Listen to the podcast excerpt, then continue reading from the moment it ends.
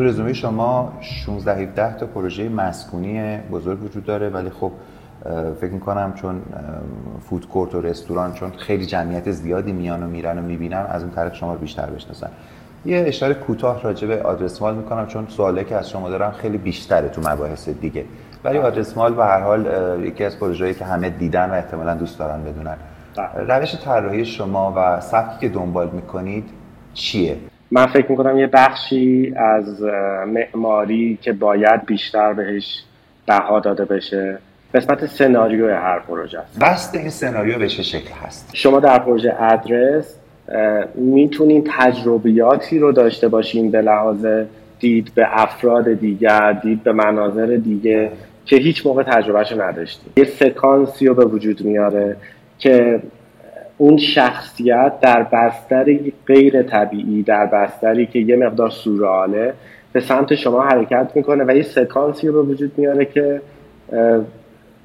شاید فقط شما از زاویه دیره دوربین توی سینما بتونین بهش برسید. همونجور که یک کارگردان شما رو مجبور می‌کنه اتفاقاتی که می‌خواد ببینه رو از زوایای دیدی که اون تعریف کرده. شما ببینین ما هم سعی می‌کنیم تو پروژه‌مون تو معماریتون دکوپاژ میبندیم. بله. شما اون اتفاقاتی رو می‌بینین و اتفاقاتی رو کشف می‌کنیم که قرار بوده کشفش کنیم که قرار باشه من به همون هدفم توی معماری رسیده باشم. شما باید بتونین تمام مدتی که اونجا نشستیم توی دنیایی زندگی کنیم که من موقع طراحی اون زندگی می‌کردم. ببینید قطعا استفاده از متریال های مختلف و اینکه اصلا تکنیک ما برای معماری داخلی و سبک ما برای معماری داخلی تو هر پروژه چی هست این بعد از نوشتن همون سناریو اتفاق میفته ذاتا فکر نمی کنم که باید از متریال های گرون قیمت استفاده بشه.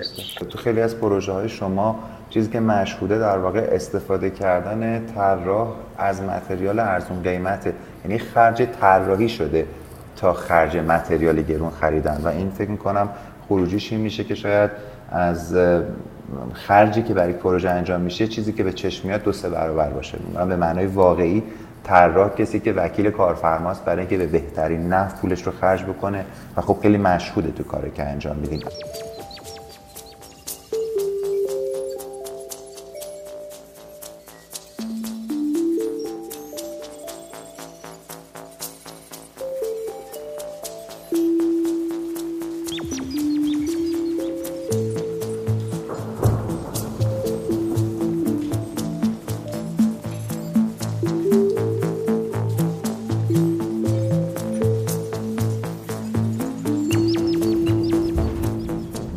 مانایی و پایداری یک واژه شیک و اطواری نیست.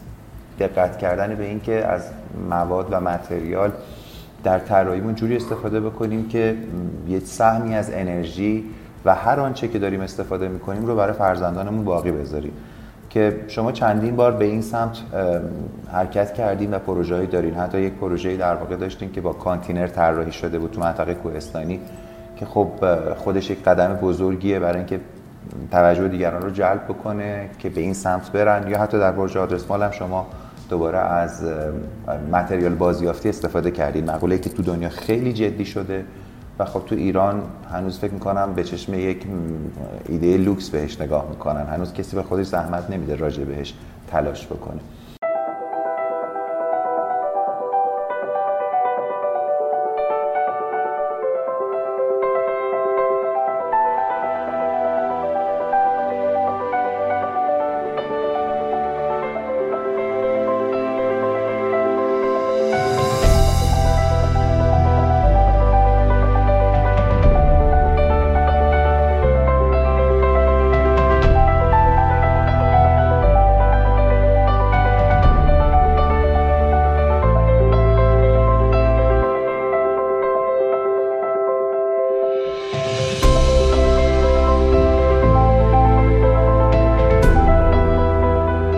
یکی از چیزهایی که در واقع تو پروژه شما دیده میشه شاید اون اقراقیه که انگار به عمد خواستید یه چیزایی رو بولد بکنید و یک تنوع بسری دلنشین به آدم میده. یه چیزی که آدم دوست داره برگرده دوباره ببینتش. بگید برای من راجع بهش. اقراق یکی از روش هاییه که من تو پروژه استفاده می‌کنم. برای اینکه اون اتفاقی که تو ذهن خودم به تصویر کشیده شده به یوزرم بهتر بتونم نشون بدم. بنابراین از اقراقه استفاده می‌کنیم. هیچ موقع من از اقراقه نمیترسم. شاید تو خیلی از پروژه ها حتی ترسی رو به یوزر القا می‌کنم. شاید تو شرایط عادی دوست نداشته باشه اون اتفاق براش بیفته. اون انتهای پرسپکتیوی که خودش می‌تونه خیلی ترسناک باشه تو خیلی از پروژه های ما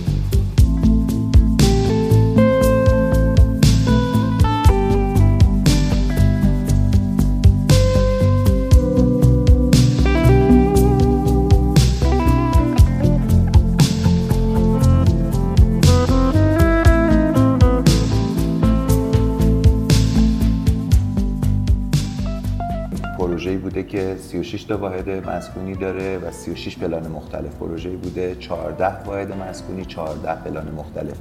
پروژه اداری بود با 180 واحد که 120 پلان مختلف داره.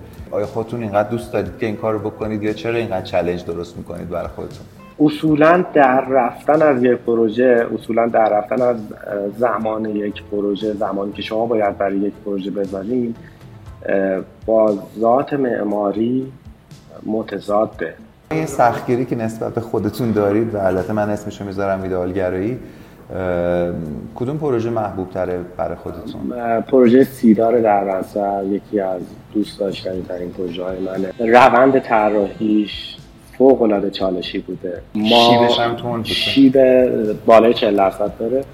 در بستری خشن با زاویه فوق العاده زیاد در عین این اختلاف لول شما بدون گذر از یک پله می‌تونید به واحدتون برسیم در همین اسمش رو اسم درخت گذاشتیم ذات طراحی پروژه در واقع شبیه درختی که ما از اسمش یعنی در واقع نهالی که کم کم بزرگ شده درخت هم این شاید هم فرمش خود شیپ ساخته. حالت در واقع مطبقش که بله. سیدارم همینجوری بله.